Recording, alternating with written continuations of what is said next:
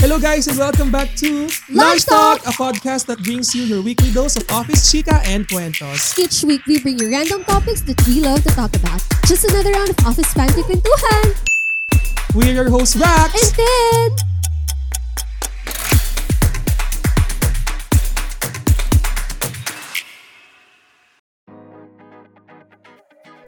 A gloomy afternoon sa ating mga ka-lunchmates and listeners. Welcome sa panibagong episode ng Lunch Talk. hi lunchmates, correct ka dyan, Rax. Ang gloomy na nga ng weather. Kadong weather na. Sobrang, Oh, lam- so- weather. sobrang lamig na. Dito sa studio, oo, malamig. Hindi, kahit sa outside world, malamig na talaga. Kasi patapos na ang panahon ng tag-init. ano na ba, like scientifically, tag, tag ano na? Oo, tig, ka- tag, tag, Tag-ulan. tag-ulan. Tag-ulan. Kasi di ba dalawa lang ang season sa Ah. Philippines, which is tag-init and tag-ulan. Tag- And patapos na ang tag-init dahil ber- malapit na mag-bare months. Akala mo ang bilis. Like, ang bilis talaga. Natapos na yung sobrang sakit sa ulo na init. Pero work from home ka pa rin, di ba, hanggang ngayon? Since pandemic. Oo. Sa amin kasi, feeling ko malapit na ulit bumalik ulit sa office kasi Papasok ko na six times, ay five times a week. hindi pa sure, pero pag, kasi ang alam ko, umorder ng vaccine yung office eh. So yun, tin, meron tayong utang sa ating mga ka-lunchmates. An explanation kung bakit tayo nawala ng two ah, months. Akala ko itong utang, itong episode ay yung mga Hindi. So, dalawang utang natin. Ang unang explanation kung bakit nawala tayo ng two months. Bakit nga ba tayo nawala ng two months? Nagpahinga. Wow, kala mo naman pagod na pagod. Ikaw, on your side muna. Ang ang daming nangyari. Um, there's just so many things na nangyari sa akin for the past two months. Pero I'm okay now. Oo. I'm good now. Uh, I've already adjusted na sa situation and mas okay na ako ngayon. Masishare mo ba kung ano months situation? Hindi. Charot. Ang damot. Ayaw mo talaga? O sige, ako na lang. Ako. Ako kasi, Mas ikaw, mas kailangan mo ng explanation of what happened to you. Ay, talaga ba? Alam mo, alam mo yung explanation, akala mo naman napaka-showbiz natin. so ang nangyari po kasi sa akin ay nagkaroon ako ng COVID symptoms nung simula ng Holy Week. So, para rin sa safety ng lahat, nag-quarantine ako for two weeks. So, hindi mo na, wala mo nang kita-kita, wala mo nang usap-usap. Through ano lang, messenger. And But yung sa'yo kasi your worst was scary. Oo, sa akin kasi. Di kasi nagkaroon kasi ng ano, ah, problem sa paghinga ko. Mm-mm. So, three days akong hirap huminga at hindi makahinga. But after five days ng quarantine, medyo gumaan na yung pakiramdam ko. But inis, tinuloy ko yung quarantine. And sa 14th day ko, um, nag, tawag ito, antigen testing ako. So, it was negative. Pero hindi pa rin ako lumabas. Kinontinue ko pa rin yung pagka-quarantine. Oo. So, parang after 15 days ulit, I took a antigen. So, negative na. And now, we are safe.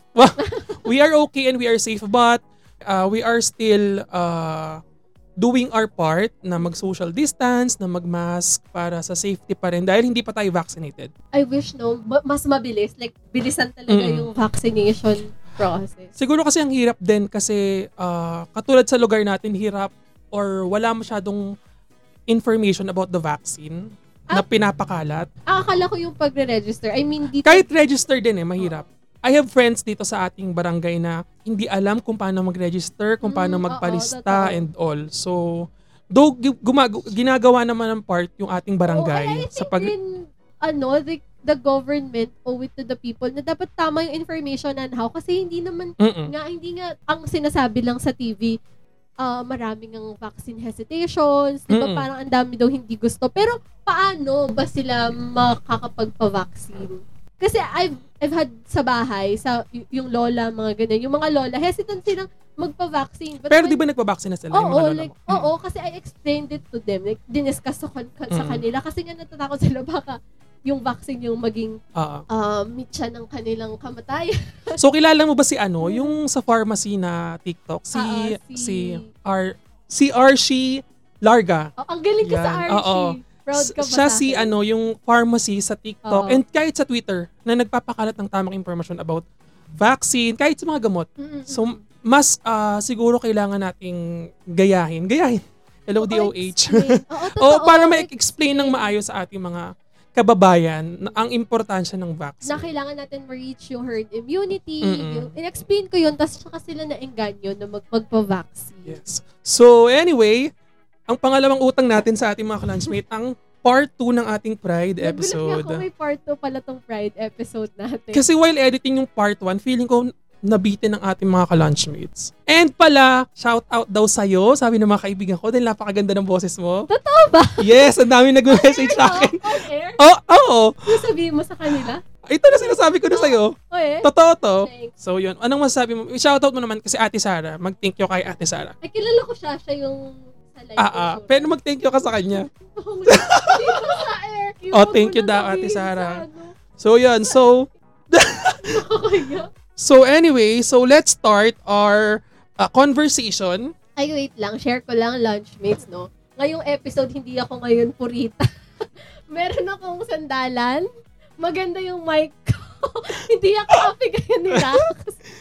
Ngayon lang, after ilang episode na Oh. tayo. Kasi naman mga ka-lunchmates, hindi naman maganda ang aming studio. Maliit lang. Hindi, kahit hindi maganda, wala talaga ako.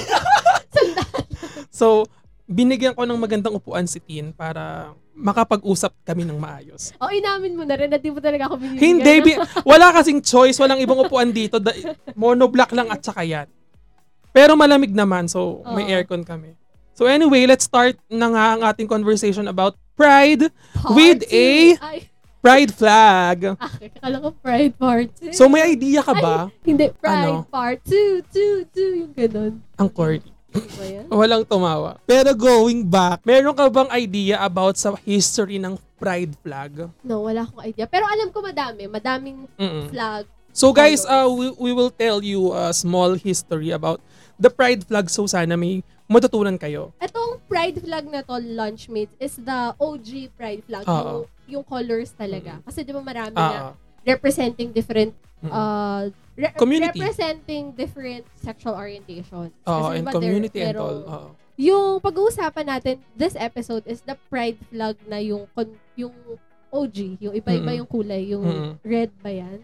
Red. Iba-iba talaga. Oo. So, bago tayo mag-start, alam mo ba kung ano ang pinaka-pinakauna before tong nasa outline natin? Mm-mm. Pinakauna, alam mo ba? Before No. nandito, no. Before, ang pinakaunang flag was a ah, baliktad na triangle na color pink. Mm. Alam mo yan? Daw. Yun ang pinakaunang, ano siya, white flag with a triangle na baliktad na color pink. Ah. Yun ang pinakaunang flag ng ah, pink lang yung color. color pink lang. Mm-mm. Pero meron siyang negative connotation kasi. Yung baliktad na color pink na triangle was a ah, symbol sa mga Nazis dati na homosexual ka. Ah, ah, kaya ginamit siya Oo. para representation. Ah, g- tinatatak siya sa mga homosexuals na Jews nung time na hinuhuli yung mga Jews nung mga Mhm. panahon na yon. Tapos ginawa siya ng mga, nung nakalaya ng lahat, ginamit siya as parang freedom ng mga homosexuals nung mga panahon na yon. Pero nga dahil sa negative connotation, parang hindi na nila tinuloy yung flag na yon. So nung 1970, si Gilbert Baker, na, no? oo, isa siyang gay ar- artist and drag queen, was urged by 1970s, wait, sorry, Yes. tingitan lang kita. Pero 1970s, may drug na. Yes, May oo. drug na, may idea na. Mm-mm. Was urged by Henry Milk, the first openly gay elected official in California, to create a flag that represent the queer community. So Baker created the flag with eight stripes, each with its own color and corresponding meaning. So tandaan natin, lunchmates, eight Oo, stripes. eight stripes. So it was hot pink rep- to represent sex, red life, orange healing, yellow sunlight, green for nature, turq turquoise anong Turquoise. turquoise turquoise for magic and art, indigo for serenity and harmony, and violet for spirit. So anong masasabi mo dito sa eight color, eight stripe flag? Wala naman. Akala ko yung... Akala ko yung eight. I mean, ano pa ko comment mo? Akala ko doon sa literal. Hindi. Akala ko yung eight. Kaya siya eight. Kasi yung sa... I mean, may representation each color. Yun pala. May, ah yung representation niya, akala ko sa community itself. Pero yung... Oo, that that before ito iba yung ano niya explanation niya. Ah. Ay, explanation yung ah, corresponding meaning niya. Tapos nung June 25, 1978, yung eight stripes na flag na yon, ah, nag nag-debut siya sa San Francisco Gay, Gay Freedom Day Parade. But in na- in 1979, tinanggal yung pink because of the scarcity of the fabric and similar production issues. Bakit ka natawa? Kasi tinanggal yung thing Oo. scarcity ng Oo. fabric. Yun lang ang tanging dahilan kasi hirap hirap, hirap makakuha ng ganong fabric. Sobrang old nung Oo. problema na yun. Ganon din yung nangyari sa ano, sa indigo and turquoise. Dahil sa production issue din, so pinalitan siya ng blue. So naging anim na lang yung colors niya which is red, orange, yellow, green, blue, and violet. Okay, so now, we're using yung six colors na lang. More likely, oo, ganun. In 1994, the rainbow become a more established, established symbol for the LGBT plus pride when Baker constructed a mile-long version of the flag for the 25th anniversary of the Stonewall Riot. So, going back sa part 1 natin, yung Stonewall Riot, yun yung, The day, bakit natin sinaselebrate? mm yung ang pinakaunang pride. Yung kung bakit yung dahilan. Okay, side note lang mga ka-lunchmates, magbibigay lang ako ng konting trivia about rainbows and stuff pero hindi siya hindi siya connected sa pride. Alam nyo ba na ang PUP ang may hawak na record na largest human rainbow sa buong mundo? Consisted siya ng 30,365 participants. So mga tao na gumawa ng rainbow shape. Mm, I see. Pero kaya pala di ako aware kasi 2004 pa siya. Oo, it was uh, held sa Quirino Grandstand sa Rizal Park on September 18, 2004 to celebrate the university's centennial which was from 1904 to 2004. Ah, so it wasn't because of the pride. Oo, gusto ko lang maisingit dahil Okay. uh, alam mo 'yon. Pero ever since naman, kahit hindi siya about Pride Month, ever since naman the school, yung community sa PUP has been an ally. Yes, oo, totoo 'yan. Kahit sa ang sulok ng lugar sa PUP. So in 2007, going back na to sa pride flag, lavender was added 2017. 2000 anong sabi ko? 2007. ay sorry, 2017, lavender was added in the original 8-color flag to symbolize diversity and bringing the total to 9 stripes. Daming kulay. So yung 8 original stripes dinagdagan ng lavender para maging 9. But later that year, March 2017, Gilbert Baker died. So yun yung pinakalas na contribution niya sa pride flag. Mm. And then later that year din, sa city ng Philadelphia, dinagdag nila yung black and brown Oo. sa six color stripes para sa people of color in the LGBT plus community. Ah, okay. Makes sense. 'Di ba? Nakakasunod pa ba kayo mga lunchmates? I-drawing nyo sa isip nyo o kaya sa papel. Marami pa to. Tapos, noong 2018 naman, guys, the city of Seattle incorporated pale blue, pale pink, and white into the pride flag from the transgender flag created by Monica Helms to represent the trans community. So ito na yung sinasabi mo kanina na Ah, may na representation na ng community. Mm-mm. Kasi Tra- akala ko talaga the flag was really made to represent the ano yung mga je- yung mga sexual orientation. Tapos, that same year, Daniel Quasar combined the reshaped Philadelphia flag, yun yung six color, Black and plus brown. black and brown, and the Seattle flag, which is the eight color, plus lavender, pale pink, pale pink, pale blue, and white, uh, to focus on moving forward in his design called the Progress flag. So ito na yung uh, nakikita nating flag na six stripes, tapos sa gilid niya yung triangle, yung black, brown, pale pink, pa- pale blue, and white for the transgender flag. Ito yung progress flag na sinasabi. So the flag was designed to start conversation about race and trans issue within the bro- broader queer community. While the rainbow flag was meant to represent the entire community, it turns out that the community itself is divided. In fact, the Philadelphia flag was only introduced after it was discovered that 11 gay bars in the area were regularly discriminating against African American employees and pa- patrons of color. People of color and trans people face disproportionate rates of poverty, violence, homelessness, and HIV/AIDS. The flags are not trying to add colors until everyone feels represented rather than Yes. are attempting to highlight two important issues fighting the queer community, which is racism and transphobia. So itong uh, pride flag, yung progress flag, ginawa talaga siya to represent iba't ibang community and also yun nga about racism and transphobia. Kasi sobrang hirap, lalo na sa ibang bansa, pag ikaw ay people of color, tapos uh, LGBT plus uh, person ka pa, mas, uh, I think hindi lang sa ibang bansa, sa lahat naman. mm Basta people of color ka, tapos Mm-mm. you're part, or essentially basta part ka Oo. ng LGBTQ plus community. Tama. Mahirap. Tapos alam mo ba, recent lang, parang 2 days, 3 days ago, the Progress Pride vlog was getting a makeover. Ay, we. Oo. Habang ginagawa Kasi outline, natatawa ako na nabago na naman siya.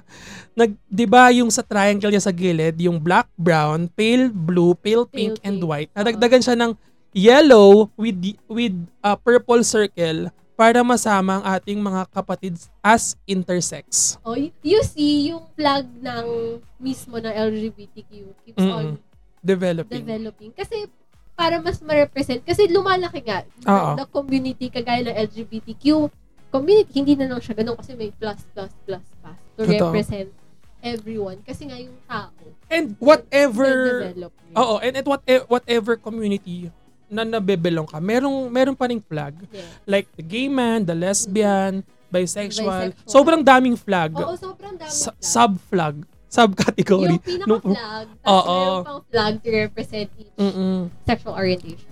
Sobrang ganda at makulay. Very fitting nga yung colors ng Oo. ng Pride kasi 'di ba the rainbow the Yes. rainbow the sunshine Pero alam mo ba, yung rainbow na to, ginagamit ng iba para, hindi para masabing they are ally or oo ginagamit to para lang may mabenta. Sa capital world, ah, sa business world, Oo. ginagamit nila to para lang makabenta or whatever. actually agree ako especially Pride month Mm, this month June. so ang dami ang daming ginagamit Mm-mm. yung community para makabenta sila like the whole capitalist world So, ang tawag sa, sa ganun is rainbow washing. So, ano ba yung rainbow washing? According to Blair Imani, rainbow washing, also known as pink washing, is when a company or other institution lies about their support to the LGBT community to sell products. Maraming ganyan ngayon. para kasi 'di ba pa ang ginagamit lang nila yon facade to Mm-mm. to say that they support and Oo. all, na ally sila. Pero,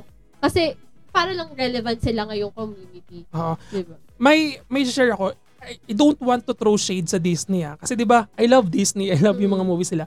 Nag-post yung Disney ng yung rainbow flag tapos yung sila Mickey Mouse naglalakad Ah, ah, ah, tapos ah. ganyan ganyan. Tapos yung creator ng isang show nila ni-retweet 'yon. Tapos Ah. sabi niya parang after nyong sabihin na tanggalin ng mga queer character sa show ko, bigla kayong post ng ganito.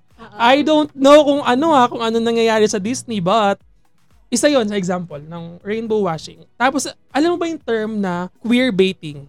Oo. Kasi people think kapag may queer, like sa media, Mm. people think na kapag ka may queer character doon, may- will make the story more interesting. Mm-mm. Alam mo ba, share ko lang, si Darren Criss, na ano siya, na, Sino si Darren? Sorry. oh my, Hindi ko siya kilala. hindi mo na, sa Glee, si Darren No, I Criss. don't watch Glee. Sorry. Ah, basta yun, ah, na, Okay. na, natag siya as queer baiting. Kasi di ba si Darren Criss, ma, ah, nag-portray siya as gay sa Glee. Mamaya pag-uusapan natin tong ganto. Yeah, that's the thing. Okay, sige. Mamaya, mamaya Okay. natin pag-usapan. Ready na ako to fight. So anyway, sa tingin mo, paano ba malalaman ng mga lunchmates natin, mga listeners, kung rainbow wa- nag-rainbow washing ang isang company? If hindi naman to nag- nag-a-align sa Mm.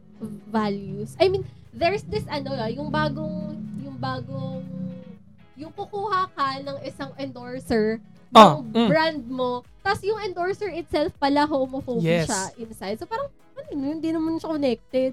Tama, Bakit? totoo. Di ba? Or pagka yung company na yun, hindi nag-hire ng mga LGBT+. Walang diversity. Mm, walang diversity. Part na rin yun. Or they keep on saying na diverse kami dito, pero Wala. wala naman. And makikita mo naman yan sa mga ano eh, ex- es- spokesperson nila, sa mga CEO nila. So, let's uh, be mindful sa mga brands na That sinusuportahan with. natin. Oo. Tapos, tuwing Pride lang sila naglalabas ng Oo, Pride yung flag. mga ganon, yung pa, parang kapag ka Pride month, dun lang sila relevant. Mm-mm. Or trying to be relevant. So, di ba maraming alay ang LGBT community? Mm-mm. So, siguro, let's talk about the individual na lang. Paano ba, m- paano ka magiging better ally, better ally. sa mga kaibigan nating nasa LGBT uh, plus community? So, marami akong binasang articles. parang sinamarize ko na lang siya. Meron silang apat na points which is speak, listen, educate, and be visible. So, syempre, bilang isang alay, unang-una, hindi porket na may kaibigan kang nasa LGBT community, Okay alay ka na. Line. Yung sabi, eh, okay lang naman ako, may friends naman akong gay. Oo. Hindi ibig sabihin nun, alay ka na. No, no, no, no, no. I- meron pa rin dapat deeper um, connection Kasi with them. being, oo, tsaka sinasabi kasi when I'm with them, happy lang. Eh, di ba Oo. naman happy lang? Totoo. Mukha ko yung clown. Totoo. Kasi gusto ko lang gusto ko lang silang kasama kasi nakakatawa sila. Oo. Siguro number one is to be yung sa sinabi ko sa apat, ang pinaka-importante is educate. Educate yourself and others. Siyempre, siguro un- una na yung sogi. Kailangan maintindihan mo kung anong sogi para maintindihan mo kung ano yung ah, kung ano yung kaibigan mo And hindi lang yung kaibigan and other people. o and other people. Hindi, I mean, hindi lang yung friend kita, kaya kaya kita tanggap. Yung parang ganun Mm-mm. idea. Mm. Di ba, syempre, ikaw, as a person, tanggap mo siya kasi tao siya. Hindi Oo. because he or she part siya ng community.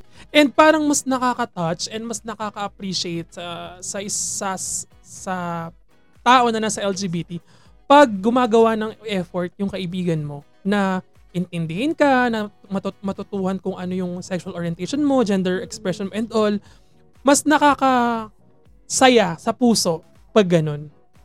Then syempre, if you educate yourself, then time mo na para mag-educate ng iba Mm. speak. Yun yung sinasabi natin na magsalita. And also, listen, pakinggan mo kung ano yung mga hinaing ng mga nasa LGBT community. Kasi for example, may isang bagay na nakaka-offend na sa community. Mm-mm. Tapos sab- sabi nila, ay ito, itong part na to na-offend na kami. Stop. Mm-mm. Siyempre, listen. Makinig ka.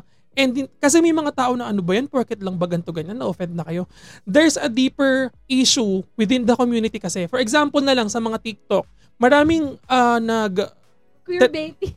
nagte-trending na yung bata, yung batang gay, tapos may matandang lalaki na pogi, tapos sasayaw sila parehas. Nakikita mo ba yun sa FYP mo? Mga ganon. Maraming, nag, maraming sa comment na nagsasabing, this is offensive, hindi to tama, pedophilia na to and all. Tapos yung maki, makakako, mag, magre-reply yung iba na, ang OA nyo naman, hindi naman ganito. And Na, that's invalidating Oo. kasi. unang-una, in- yun nga, tama, ini-invalidate nyo yung experiences ng mga nasa LGBT community. And also, hindi kayo nakikinig. Parang, basta masaya kayo, kami hin kayo, alam mo yun, basta masaya kayo eh. So, di na kayo makikinig. So, bilang isang alay, dapat aware tayo sa mga gan- Acknowledge natin ang mga ah, feelings ng mga kaibigan natin.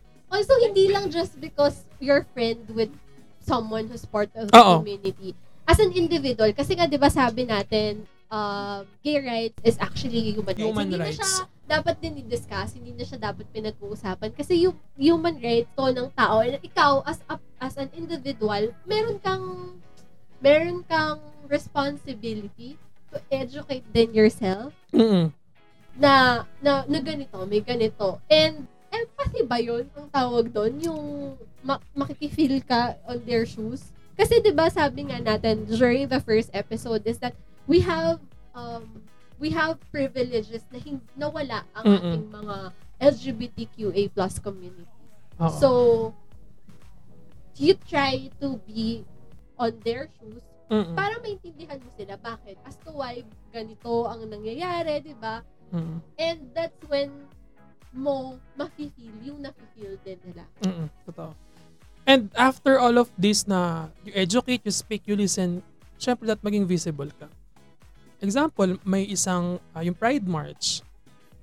It's one thing na sinusupport naman, pero pag andun ka, and si, sinasabi mo and sinisigaw mo kung ano yung, yung mga karapatan ng, alam mo yun, yung SOGI bill, discrimination and all, pag nakikisigaw ka sa kanila, it's a big part and it's a big thing na rin para sa community na yun. It's important na bilang isang alay, tutulungan mo sila na maparating sa lahat ng tao kung ano yung sinasabi ng puso at isipan nila. Kasi mahirap eh, mahirap pag nanggaling sa LGBT eh, yung mga salita.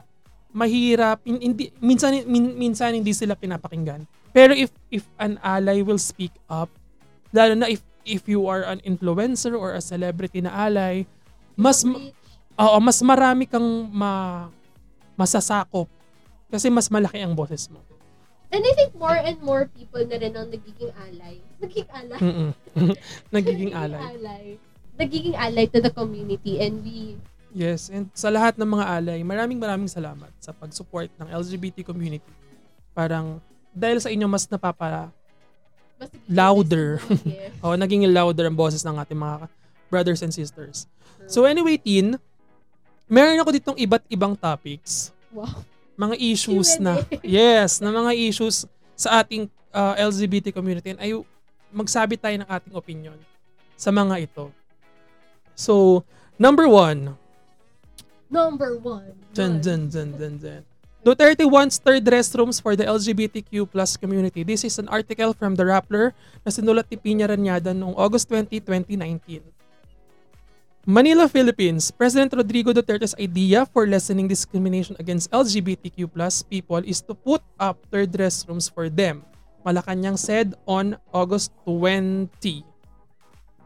So, ito kasi nagsimula to nung alam mo yung ah, may isang transgender na pumasok sa girls CR tapos Ito ah, ba yung sa Araneta? Oo, ito yon yung kay Gretchen Diaz. Kay Miss Gre- Gretchen Diaz. So, what can you say about the third restroom? No, we don't need, we don't need, no, we don't need the third Mm. restroom. Kasi, yun nga yung sinasabi na we want it to be embraced but not just tolerated. Diba? Mm. Kasi sabi, laging merong sinasabi na, eh, okay naman ako. Okay naman ako sa mga LGBTQ plus community. Pero wag lang silang makikisiar. Ano yun? okay ka, pero wag ka naman makikisiar. Diba? Parang, ano yung hindi naman sila aligned Yes. with it. So, yun yung sinasabi na we wanted to be embraced and not just tolerated. Mm-mm. The thing kasi with the third bathroom, pa- parang yung act na yun, to me, is also discriminatory na yun eh. Kasi if I, Ay, totoo. Oo diba, nga. if I identify myself as as a woman, edi sa CR ako ng babae. If I identify myself as, As a a male, edi sa CR ako ng lalaki. So we don't need the third bathroom, ay, ba- restroom. Alam mo kasi ang main ah, concern ng mga okay. ibang tao is security. May iba kasi paano daw pagka may umarte. Oh, that, that, that's the thing. Di kasi nila alam yung Soji, di ba? If a trans women Mm. went inside the girls' bathroom, it's because eh, na-identify niya nga yung Mm-mm. sarili niya as a women. So, nagkakaroon siya ng, sabi kasi parang, paano pag nag-CR or tumingin, di ba? Mm-mm, Yung, yung mm-mm. mga ganon. Ba't ka titignan? Eh, eh, if I identify myself as a male, eh, if I identify myself as a woman, eh, hindi, hindi kita titignan. Oo. The same goes with trans Men. men. Mm-mm. Diba? If ako identify myself as a male, eh di lahat tayo. Oh, and, and, Pare-pareha. and I think din kasi dahil sa mga ah, masasamang tao narad nadadamay ang ah, LGBT community, 'di ba? Oo. Hindi Bakit? naman hindi naman kasalanan ng LGBT community, hindi naman sila ang may sala, pero sila yung nagiging ah, punot sa kanila Oo, sa kanila sinisisi. Oo. 'di ba? Kung kung siguro Parang issue nyo yan. Ba't sa amin isisisi? totoo true. Pero 'yon. So ako din naman ah, bakit kailangan ng third CR or whatever. Kung ayaw nyo, edi gawin yung isang CR for all. Di ba may mga... Ayoko to share CR with you. Grabe ka naman. May mga iba kasing restaurants na gano'n na isang Na CR isahan. lang. Oo. May urinal, tapos may... Ayun naman. Di ba? May Oo. urinal, tapos may toilet bowl talaga. May, may, may issue lang talaga ako paano kayo umihi. Pero okay, sige. Okay, okay, fine. So anyway, basta ang mahalaga may bidet. may bidet o kaya merong tabo at Instead of using Mm-mm. third bathroom, bidet na lang ang ilagay nyo sa bathroom. And going back dun sa article na binasa ko noong 2019, pinapamadali daw yung ano. Ayun eh. Talagang gusto nila ng third bathroom. Hindi, pinapamadali ni Duterte yung ganito. Pati may nabasa pa akong article na dapat daw ang Sogi Bill is urgent. Pero mas nauna pa yung Someone- shutdown ng ABS-CBN kaysa dito. Mas mabilis pa yung shutdown ng, ah, kayo mga ka-lunchmates, ano ang say nyo sa third bathroom? Yes ba or no? Sabi, di ba meron tayong, may, may past episode tayo na about nga dyan, yung sabi kasi nga, ang, ang issue ng mga lalaki, kasi nagbabasa rin ako sa comment Mm-mm. section, ang issue ng mga lalaki, eh, baka kasi daw tingnan sila pag sabay silang nakikisi-CR. Wow. Oo, may mga gano, may mga ganong concerns sila. So, Alam mo pag ako nagsi-CR, kung may iwasan, hindi ako iisa urinal. Gusto ko sa may mga cubicle. ay may cubicle din kayo tapos may urinal. Hindi ka ba nakakadaan sa mga CR sa ano, Hindi mall? ba ako nakakapasok? Kung pwede Hindi. I mean, di ba pag nakakadaan ka, syempre makikita mo Ako naman, ah, ganun. kasi yung urinal, pero hindi ko nakikita na may Ah, cubicle ma- rin. saan kami tatae? Ah, okay. So, yun. So, anyway. So, again, lunchmates. Kasi ano, sa, anong take sa, nyo, di ba? Sa CR ng babae. Isa lang, syempre. Hindi, hindi isa. I mean, talagang cubicle-cubicle, syempre. Ay, may trivia ako sa mga cubicle-cubicle. Alam mo kung ba kung bakit dapat na meron siyang butas sa baba or sa taas? Why? Hindi siya dapat close. Oo. Kasi para makita, for example, kung mahimatay. Ba't ka tumatawa? Hindi, may, may meme ako nakita yun sa pintuan. Kasi example, pag may nahimatay or may disgrasya, makikita agad ng mga tao. Wala lang, nabasa ko lang somewhere, naalala Pero ko lang. make sense kasi nasa loob yung lock. Oo, para makikita agad or pag may ginagawang kababalaghan sa loob ng CR. So second topic for today, from inquire.pop.inquire.net. Why the best the BTS Biot hashtag on Twitter reveals homophobia among Filipinos by Jeline Peñalosa. If you've been on Twitter these past few days, then you might have seen the hashtag BTS. Sorry, I. Oh, go, go. Okay, topping the trending topics on Twitter, as embarrassing as it sounds, the hashtag even reached South Korea social media circles. For context, sa ating mga ka- kalansmates na hindi alam, two male senior high students from the Jose Rizal Memorial University become viral on social media for executing a photo shoot with hashtag BTS Biot written on their whiteboards. This photo shoot drew a lot of criticisms and negative comments from netizens and armies, the fans of the popular South Korean boy group BTS. So, Tin, ah, di ka familiar, di ba? No. Ito Pero yung... gets ko yung bi- biot kasi bakla. Oo. Okay. Ito pa, parang ano siya, sa graduation picture. Di ba pag magpipicture kayong may ganyan, yung may hawak ang something. Ah, okay. Ang mas malala pa, may kasamang teacher. So anong masasabi mo dito sa hashtag bayot na pinapakulo ng mga tao? Kasi ang ang ang ang na, nag ang ang na-digest ko naman sa sinasabi mo because they think na because nga yung BTS and the Korean ano pa sila male group Oo, male group. male group ang BTS eh meron silang very feminine yung Mm. itsura nila di ba very very femdek ang kinis nila yung hygiene nila Ito, Mm. di ba Parang hygiene. baka dun kasi we think of lalaki as Masculine, matigas katawan. di ba lagi nga natin sinasabi we should have known better mas Mm-mm. alam natin yan na na We not shouldn't judge. oo, not because very fem yung BTS is bayot, Bayot na na, sila. agad sila. Oo. And sa tingin ko lang, ba- bakit parang napaka... Ito kasi yung problema eh sa mga ah, super masculine. Yung insecurity nila. Oo. na po-project sa mga ganong attitude na dapat ba talaga ang isang lalaki brusko? Oo. Hindi, alam mo yon dapat ba hindi makinis? Hindi ba, I mean, alam mo yun? Hygiene yan eh. So, Mm-mm. Hygiene and ano, ah, tawag dito, expression. Oo. Yung ti- ah, pinag-aralan natin last episode, gender expression. And also, di- hindi ko rin gets actually kung kung bakit pag fem yung lalaki, they people think na mm bakla sila when in fact hygiene lang naman siya. Parang basic human etiquette. Etiquette, mm etiquette lang Actually, naman siya. dito sa BTS Kineme, hindi, hindi naman siya more, oh sabihin hygiene nga, pero hindi siya more on hygiene, more on galaw Oo. ng mga boy band. Ng mga boy band. Ako, I'm not a fan of BTS Ako or any. Korean group. Pero na-appreciate ko yung music nila. Oo, pero hindi ano ako yung ba? Nakabatter ako. pero hindi ako yung magpo-post pa sa social media na ay ayoko nito, hindi ako fan ng ganto, hindi ako Oo. ganyan. Just alam mo yun, hindi mo kailangan mag-bash ng isang artist just because hindi sila tumutugma sa social Sa norms na standard. standard na meron ang mga tao. Ag- agree ako dyan. I- again, it's seeing beyond yung it's seeing beyond yung expression nila. I mean, these Mm-mm. are artists. Mm-mm. Nag-billboard, nagtatap sila sa billboard and all. So, talented sila. And pwede ba, let's just stop labeling people according to what we see sa kanila. Mm. I mean, i-label natin sila way, way beyond their sexual orientation and way, way beyond their soji. I-label natin sila as artists at hindi Mm. bayot. Ito nga lang eh, recent 'di ba? Ngayon, ngayong araw na to, nag-come out si ah, Ay, si David Archuleta. Si David Archuleta. Oo nga. as part ng LGBTQ+. Oo. Alam ba may mga comment nagsabing, ay alam na namin dati pa. Yes, nakakairita. Paano niya nalaman, eh, ngayon nga lang nalaman ni David sa sarili niya. Tapos, Nakakainis. Nauna ka. na, Kala desisyon. oo. Ito yung sinasabi natin last time na wag kang mauuna dun sa nag-come out. Wag mong pagdesisyonan kung ano yung... And ito rin yung sinasabi natin na na parang merong sense ng tama ako. Yung Oo. parang may sense.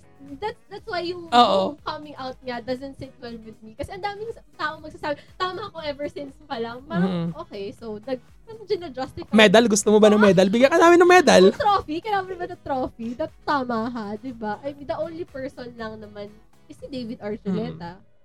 Sorry. So going back sa BTS Biot, alam mo bang mga sabi ng ibang mga Pinoy? Alam mo yung issue dati na yung, binab, yung, binas, yung isang Korean binastos yung flag ng Philippines, something, something, ganyan. Ang sabi ng ibang Pinoy, kaya nila sin- sinasabi yung BTS Biot is dahil doon, parang retaliation. Ah, Parang bumaba ka sa ganung level. para lang mag-retaliate sa BTS Biot dahil lang doon. At saka hindi naman sila yung gumawa nung... Ba, Mm. itong issue na to is because yun ng mga high school grad grad. Mm. Di ba? Na- And sa TikTok ang daming, alam mo sa TikTok ang daming account, BTS Byte, ganyan-ganyan. Oo. Tapos karamihan dito mga teenagers. Yung mga bata. Oh, to everyone na teenagers na nakikinig ngayon, you should have known better. Yes. So next topic tayo sa insider.com by Steven A. Sarch. A social media trend has people identifying as super straight. The transphobic campaign was meant to divide LGBTQ people. Over the past week, some people some people online have been openly referring to themselves themselves as super straight, causing the term to trend across various social media platforms. According to the Urban Dictionary, the term is meant to refer to, pre- to a preference of the opposite opposite sex with the exclusion of the transgender people. Though it's mm. describing a preference, members of the trans members of the transphobic movement claims it's a sexual orientation and have caused intense discord online. Ano masasabi mo sa hashtag super straight? Hashtag super gay. Alam mo ba, meron pa silang flag na ginawa. Ay, we. Sobrang defensive naman ng Mm. straight com- I mean, kung if you identify yourself as super straight, sobrang mo na, sobrang ka pang doubtful na straight ka. Parang, why, ano ka ba, leaning ka na ba to buy? Mm. Kaya mo, kaya Mm. clinose mo na agad yung door mo as ako, super straight ako. Hindi kasi ay, itong mga nag, nagkiklaim ng super straight, ayaw kasi din di, di daw sila na-attract sa mga transphobic. Ini-exclude nila yung mga trans man Ah. and trans woman. Gets ko, kasi other people dating, kasi other people would think na when you date someone from the transgender community, gay ka. Ah, mm, Diba? ganun yung thinking 'Di nila. ba? Parang kapag ka na, nakipag-date si someone sa sa trans women, bakla siya. Mm. Pero hindi siya ganun kasi nga transgender identifies themselves as a women. So, wala akong yung partner ko, nakikita ako as babae. And ho hetero yun. Mm-mm. Hindi yun homo. Mm-mm. So, bakit may super straight? Siguro defensive mechanism na Diba? lang din ng Parang mga straight. sobrang I see it talaga masyado naman itong defensive. Oo. Alam mo, pinaka nag-trending to sa 9gag. Hindi ka familiar sa 9gag, di ba? Sa 9gag to kasi grabe doon. Parang, oh, we are super straight, ganyan. Ewan ko sa inyo. mga straight talaga. Napaka-weird. na- Yun nga, alam mo ba ang flag nila parang Pornhub? Oh, ano alam yung logo ng Pornhub, di ba Oo. orange and black? Okay. So yun yung flag nila, orange and black na magkatabi. Ano Yes. yun? Ano yun? That makes sense sa kinokonsume nila. Charot! So hashtag super straight. So next topic. Played straight. Should gay roles be reserved for gay actors? From TheGuardian.com. From Freddie, Freddie Mercury to Queen Anne, award season is set to dominate by queer characters played by non-LGBT performa- performers. So is this sexuality's equivalent of blackface? Or it's it's just acting? So what can you say about uh yun nga, playing it straight? This is the thing, uh, ito yung issue ko talaga with the entertainment industry, Mm. that they keep on uh, casting straight roles, eh, straight people for queer roles. Mm. And, syempre, how will you get the representation if hindi yun, hindi, hindi yun someone from the community? Ito nga yung sinasabi ko kanina, di ba, kay Darren Chris. Nag-play siya ng role as gay sa Glee before. Okay. Pero na-realize niya na dapat talaga ang mga gay roles is for the gay Yeah, people. y- y- reserve, reserve, Mm-mm, reserve. reserve. it for them kasi it's their story. Diba? Lalo na ngayon sa Philippines na prevalent ang BL uh, movies and series. Ay, si ano, si, sino ba yung, yung sobrang trending na, Sino? na director sa YouTube? Si Si, oh, anong meron? Ay, nako. Ano siya? The name, we cannot say his name. Bawal siya dito sa lunch talk. Bawal siya sa podcast natin. Pero 'di ba so sobrang ano? dito? Meron ba siyang issue about that? Oo, kasi meron siyang Ano, hindi ko na alam. Wala akong alam sa mga, ano pero niya. may may issue siya na, na ganun din, nagkakasya. Ba, bakit niya daw niya gagawin 'yun? It's just ano, sabi gawa-gawa lang daw 'yun. Bahala siya sa buhay niya. So, pero yung sa iba naman, sa ibang BL uh, series, di ba most likely mga straight ang nag... Oo. I kudos na lang to Juan Miguel. La, nakikaalala mo, nakikita na ano mo siya, familiar siya sa Mm. 'Di ba meron siyang produce na story Mm. yung gaya sa pelikula and nag nag-casting siya. Nag ang casting talaga niya is one ng mga preferences niya is for the role eh, kailangan queer ka. Or yung yung yung yung actors doon eh kailangan based from ano talaga ka. Also yung pin, yung Pearl Next Door yung this is also naman din uh, a story din naman for a story naman ng lesbian, a le- Mm. lesbian love story. Kudos naman to the Idea First Company kasi they keep on casting queer uh, queer people for queer roles. Sa Pearl Next Door to. Sa Pearl Next Door, ah. I mean, syempre, sabi ko nga, we can see people beyond their soji. Pero, at least, 'di ba hindi siya, hindi siya umaarte na gusto niya yon Kasi, it's it's her story. So, mas na ano niya, na nape-play niya yon feeling ko rin kasi kaya nag nagkakas sila ng straight sa Philippines ha. Kasi Lalo na pag sikat or pag maganda katawan or maganda itsura. Queer baiting din kasi yun eh. queer baiting and also, uh, syempre, papasok dito yung kanino mo ba siya sinuserve. Mm-mm. 'Di ba? Others kasi would serve it lang for the fetishes. Oo, I mean, wala totoo. naman akong offense sa mga fetish Oo. ng mga tao. Pero, kasi 'di ba issue din siya. Okay, side Meron note. Side note. Kilala mo si Mima? Si Itsasa Girl? Oo. Meron siyang show sa GMA Extra. Ano siya? Ang galing niya umarte. Kudos to. Itsasa Girl. Ano siya? Best friend siya ata nung bida. Nakita ko lang sa TikTok. Natuwa ako masyado kay Okay. Mima. So, kung nakikinig kay Itsasa Girl, galing, ang galing niya umarte. ang natural lang. Parang natural na yung pagka-Becky niya talaga. Nadala niya dun sa, ex- sa ano, as a role. Okay. So, yun. Anyway, next topic. At mer merong, merong din, ano, merong Ano? Sige, go. naging issue yan. Rem- kilala mo yung, um, kilala mo yung couple na routine? Na ano? Yung Ah, oo. Si oo. Rowan and si Oo. Ina. mm-mm. Di ba, ah, yung love story nila, pinalabas Sa siya MMK. Sa, MMK. Yes. Tapos si, not sure ako kung sino si Natalie Si ano, Hart. si, si ano, si, Sino sa kanila si Natalie Hart? si Nat, oo, di ko rin alam. Pero si Natalie Hart yung may issue. Oo, si Natalie Hart yung may issue na nagka-cringe daw siya Mm-mm. pagka pagka ikikis na Mm-mm. si Jane, 'di ba si Jane Ah, yung si partner niya, parang it's cringy daw. Yun nga, yun yung thing about it na stop casting straight people sa queer roles kasi it's Mm-mm. their story. Syempre, respect naman, sasabihin mo yun. Pero tinanggap mo yung story eh. Oo. Also, babalik tayo yung how to be a better ally. Mm-mm. Diba? Paano mo naman, di mo pwedeng sabihin na cringy. We don't get cringe naman for Mm. pag nag, nakikita ko yung iba. So, Si ano 'di ba si tawag doon si Kyo, Kyo Kiano, 'di ba may movie rin siya with isang ano something. Di ko nakalimutan yung pangalan. oo. Ah may BL na rin silang palabas. Tapos nung time na yun nag-come out si Kyo as pansexual. Oh, okay. Yun na, tapos sinabi niya sa partner niya, umokay naman yung partner niya. So, sino ba yung partner niya? Nakalimutan ko yung name. Nakalimutan ko yung partner niya, pero yun, ang, ang ano lang, siguro okay din pag ganun. Na sinasabi mo sa partner mo, oy, ito yung ano ko, ganyan. Mm, dapat aware talaga yung yung partner mo about it. At since nasa topic na rin tayo ng entertainment, Business. na entertainment industry for for the LGBTQ roles, kailangan natin ng more media representation, 'di totoo. ba? Na hindi lang gay. Kasi parate, 'di ba, like yung mga ay, although nag-made naman ng progress ang mga palabas ni Vice Ganda, Mm-mm. 'di ba? But syempre kailangan hindi na lang ang bakla hindi na lang siya side chick. Oo. ang bakla hindi na lang siya funny to every Oo. scene. Napanood mo na yung ano, Panty Sisters. Oo, oo, oo. Di ba na okay siya, nakakatawa. Mm-mm. And ano pa ba yung... Si Paolo Ballesteros, napaka ganda ng mga movies niya. Yung Die Beautiful. Oo, Die Beautiful din ang Die ganda. Sobrang ini ini-embrace niya yung story ng isang pageant queen na gay.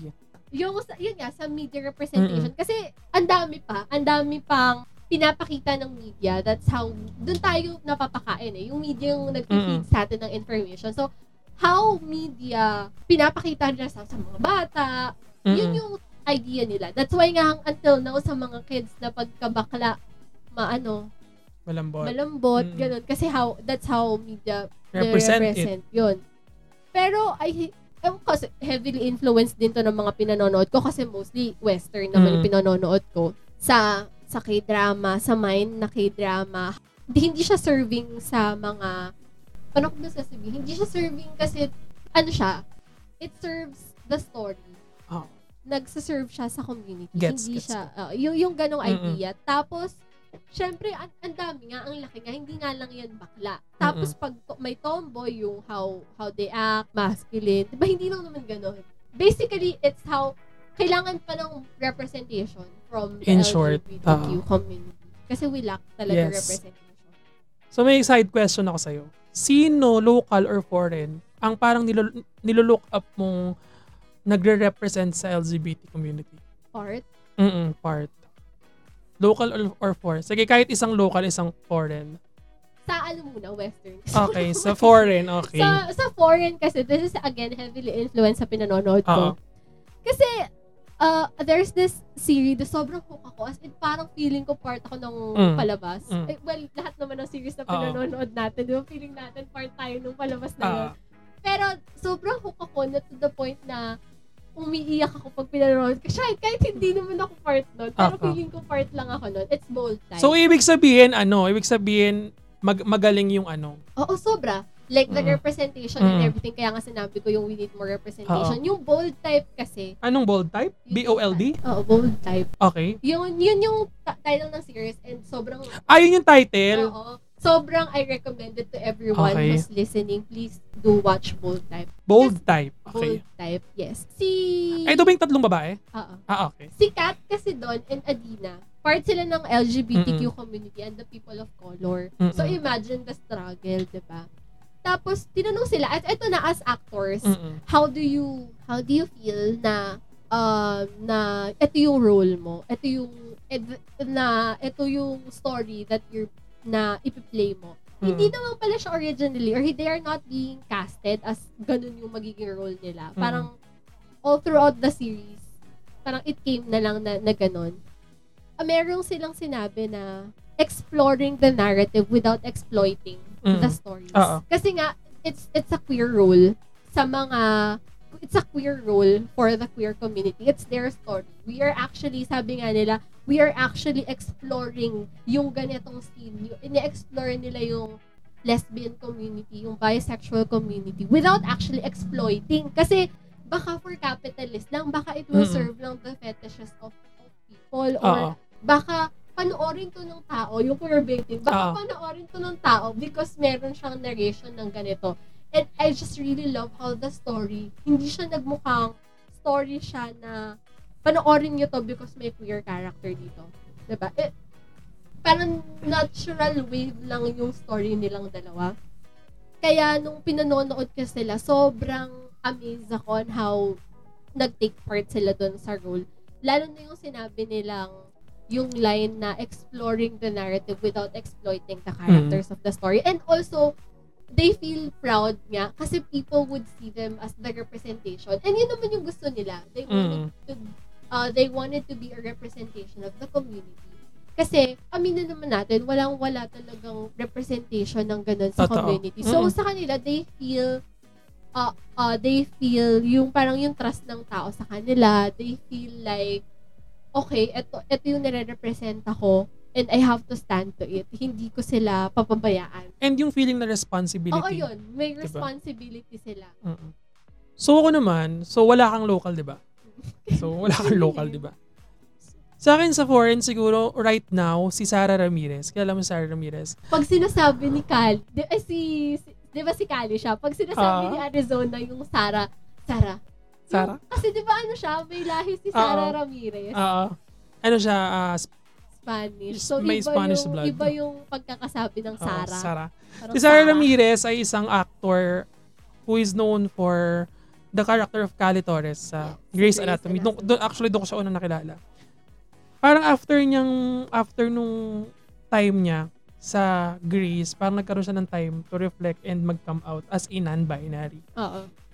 Nakakatuwa kasi, Because sa role niya? Hindi, sa sarili, sa sarili niya. Ako, lada, akala personal. ko dahil Hindi. sa role niya. Okay. Tawag dito, um, pag tinignan mo yung Instagram page niya, Mm-mm. sobrang vocal niya sa iba't True. ibang movements ng LGBTQ plus community. Kaya nakaka uh, inspire and nakaka-proud na yung idol mong uh, isang character eh napaka-vocal sa mga gantong bagay. Oo.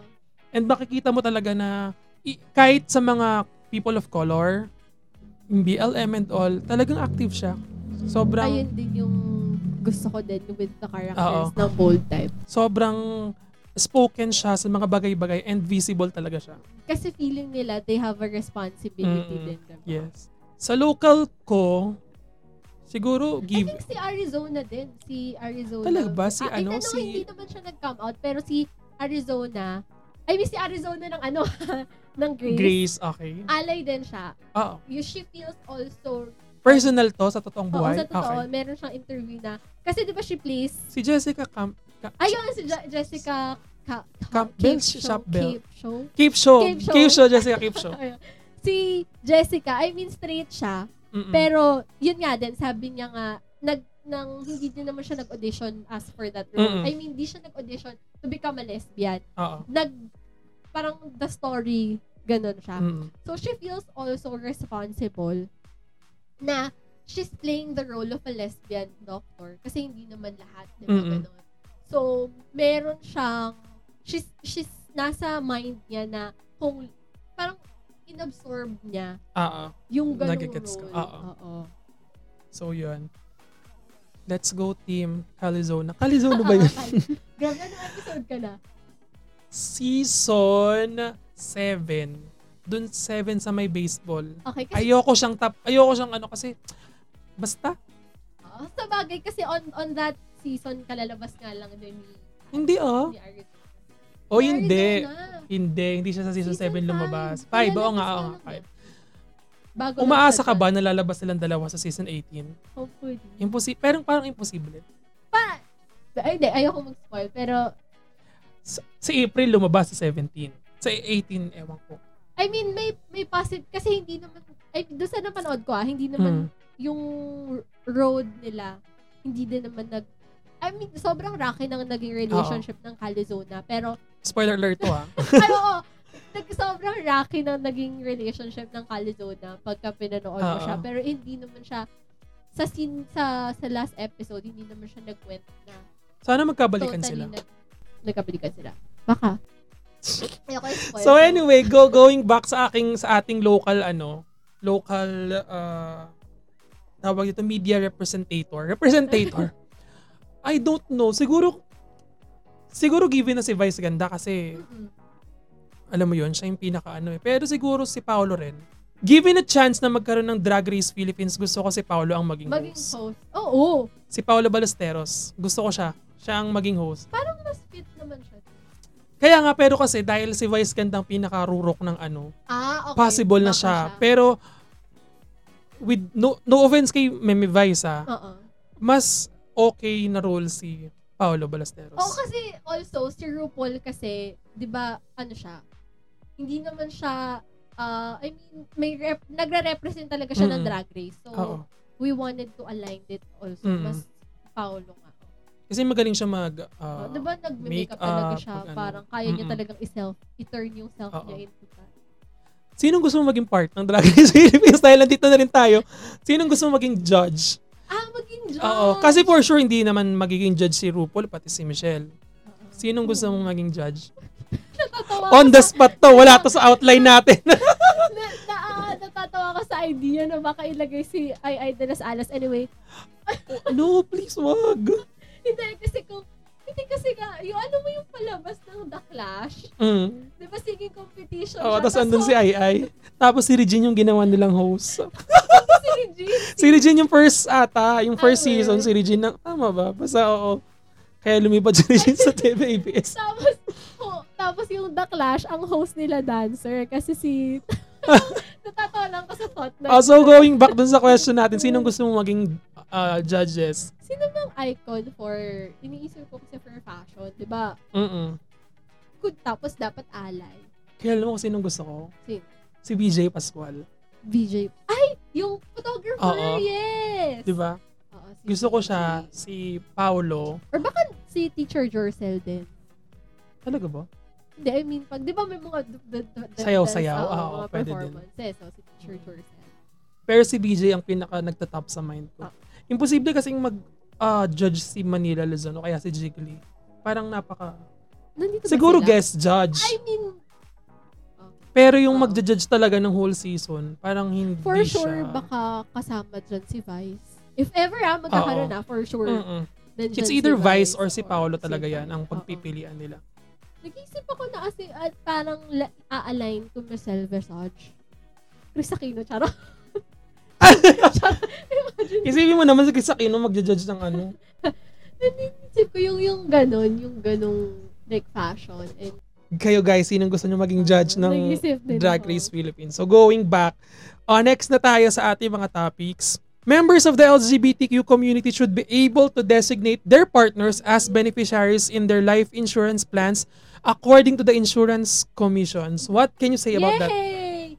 Ah, it's, it's ano ah, ang, ang laking progress no. Mm. I mean, sa office, ina consider naman na yung, Oo. hindi siya ano, hindi siya tawag same-sex partner, parang legal something. Mm. Ano bang term? Legal part? And, uh, partners. Basta Parang partners, ganon, parang oo. partner. Even, Life partners. life partner. Mm-mm. Even on your emergency contact, Mm-mm. pwede sila, Mm-mm. yung mga part, pwede, yung mga partner. hindi ka ina-encourage na madaming partner. Oo.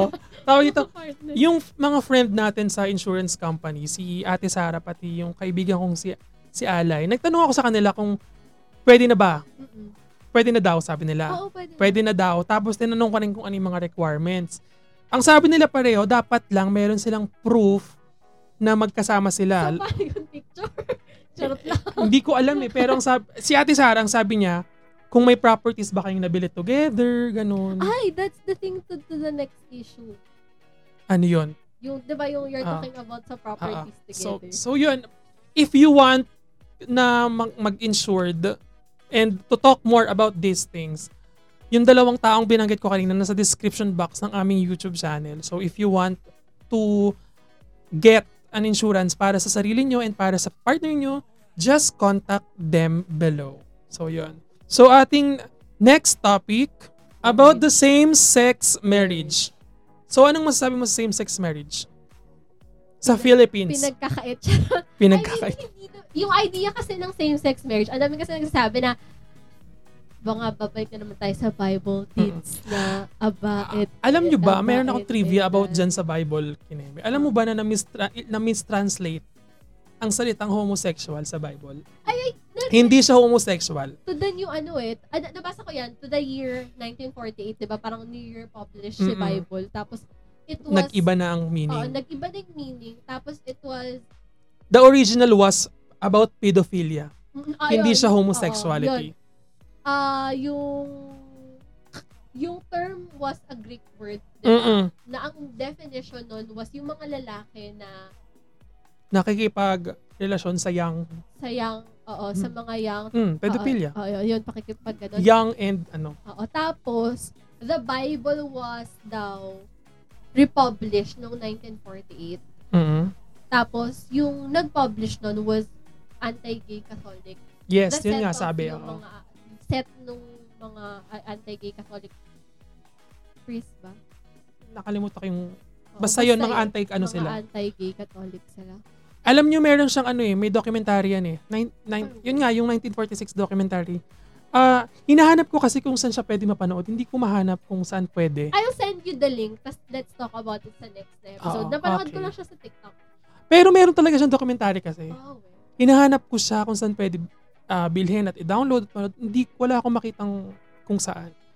So yun, anyway, it's about time sa Philippines na dapat i-approve na ang same-sex marriage. Actually, yung soji mo. Soji, Soji and the same-sex marriage, dapat, alam mo yun. Ang- again, ang same-sex marriage, we're not for the ceremony naman. Diba? We're not sa ceremony. But yun nga yung sabi mo, yung The we- legality. the legality or the legal size na if we wanted to buy property of our own, we can't do that kasi hindi naman kami kasal. Mm-mm. Hindi naman Mm-mm. pa rin nakapangalan sa amin dalawa. So, the struggle. So, Is sa real. lang. Sa, sa, sa, sa, sa isang tao Oo. lang. Eh, eh, kayo dalawa nagbayad. So, Mm. ayun, ang daming rights na na if you wanted both na magkaroon ng car, syempre hindi pwede. Sa isa Mm. lang nakapangalan kasi hindi naman kayo kasal. So, yun yun. It's not about the ceremony. It's on the legal side. Mm. Going back tayo dun sa the Bible, hindi naman namin binabash yung Bible. Ah. Baka naman sabihin nyo binabash namin. Ah, in, in terms lang sa translation. Kasi pagka, kunyari ngayon, translate ulit siya, parang chinek yung mga tamang words, magkakaroon ng ano eh, parang mababago ang lahat. Ang lahat ng teachings and all. Kaya, sobrang hirap na magkaroon ng faith kay God as a uh, Catholic and Christian country. Mahirap nang mag magkaroon ng faith lalo na kung ano ka um hindi ka talaga spiritual na tao. Ako kasi naniniwala ako na individual talaga ang faith eh. Ako, I'm more of a spiritual than I'm more Mm. of a religious person. Diba? Oo, nagigets ko siya. I mean, yung yung relationship mo kasi kay God or to whatever ano bang ano bang term high being Higher view. higher being ang pinaniniwalaan mo. Sarili mo yun eh. Sariling discovery and sariling journey mo yun. Mm-mm. So kung whatever man ang pinaniniwalaan mo, hold on to it. Just make sure na wala kang niyuhu, niyuyurakang ibang tao. And oh, kasi masyado ng broad yung Bible, di ba? It's a Mm-mm. book of learning nga. Ang Oo. dami, ang dami. Book of life. Oh, book Mm-mm. of book of life pala. Life. book of life pala. So, ang dami. And how will you interpret it na as is lang, di ba? Mm. So, mag, mag, magkaiba pa yung interpretation mo as kung paano ka kinakausap ng Bible. Iba pa rin yung may personal kang ano eh, relationship. So again, same-sex marriage, I, we think that it's about time na maging ma, mapas na siya sa Philippines. So la, Ay, ano, again, ano, i-clear lang din natin that the SOGI bill is different from the same-sex Mm-mm. marriage. Ah. magkaiba siya. Magkaiba yun. And wala wala yun dun sa ano, sa OGB. Oo, wala siya sa social. So last topic for today. LGBTQ workplace diversity and inclusion, a matter of pride. According to the trainingmag.com by Dr. Dexter Morse, workplace diversity has been invoked for some time, but many countries are still struggling to define what it means for their organization, why is it important, and how to include it in their talent management strategy. So anong masasabi mo sa workplace diversity and inclusion? I mean, ako those din to the company na I'm working Mm-mm. now. Grabe yung mga DI efforts nila. Mm. Diversity, equ- equity, and inclusion. Grabe talaga yung efforts nila. Hindi lang yung, hindi lang siya fasad, hindi lang siya, oy, DI, DI kami dito. Hindi Mm. lang siya ganun. Like, may effort talaga. Mm-mm. Um, hindi lang sila nagtitik ng boxes na, uh, yung ganun. Oo. um, may eff- nakita mo talaga na nag-effort sila to hire more people.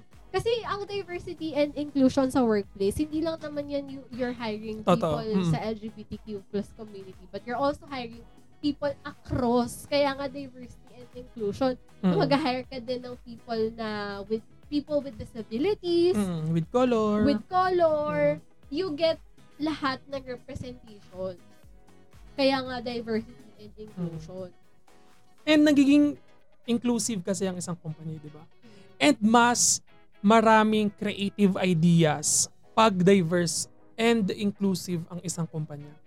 Tsaka, di ba, eh di ayun na nga, na-hire mo na, na-on Mm. board mo na yung mga ganitong tao. So, kailangan may effort. Kailangan mo silang, uh, you have to, hindi naman to train them, pero, na, na, hindi rin turuan eh, but more of how ka makikipag-communicate to people with diverse culture. Kasi iba-iba yan eh.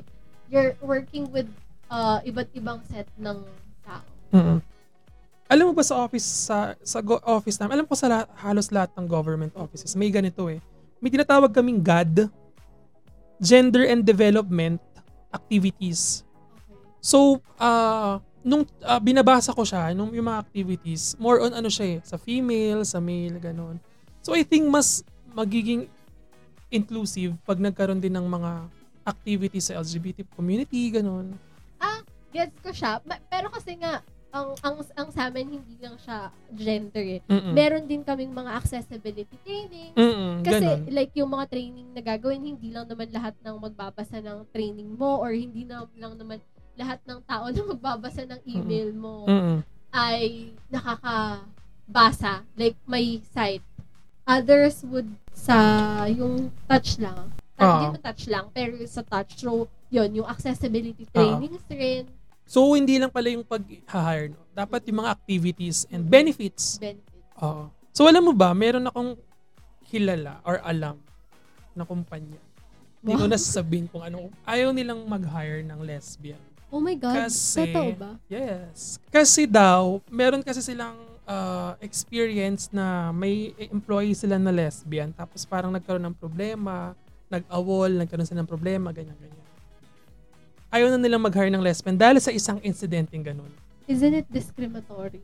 Discriminatory talaga. Diba? Sobrang I mean, That's discriminatory. why kailangan ng Soji Bill. Mm-mm. And tawag dito, hindi naman porket ginawa ng isang lesbian, gagawin na ng ibang lesbian. Oh, also, why are you labeling na ginawa niyo yun because lesbian siya? Yes, hindi ba pwedeng masama ugali niya?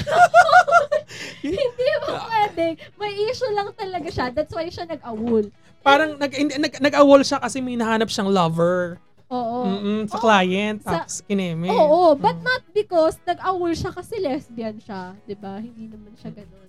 Yun yung nakakainis eh, yung ginagamit yung sexual orientation mo sa mga issue ng mga tao. Mala, eh, marami pa ang ano, dapat gawin sa mga kumpanya sa Philippines para mas maging diverse and inclusive. Sa mga kumpanya naman na diverse and inclusive, congratulations naman sa inyo. congrats.